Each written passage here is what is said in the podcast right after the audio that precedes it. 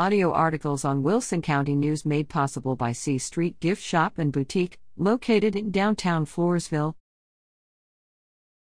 East Central baseball athletes receive honors. Congratulations to the East Central High School baseball athletes who've earned all district honors.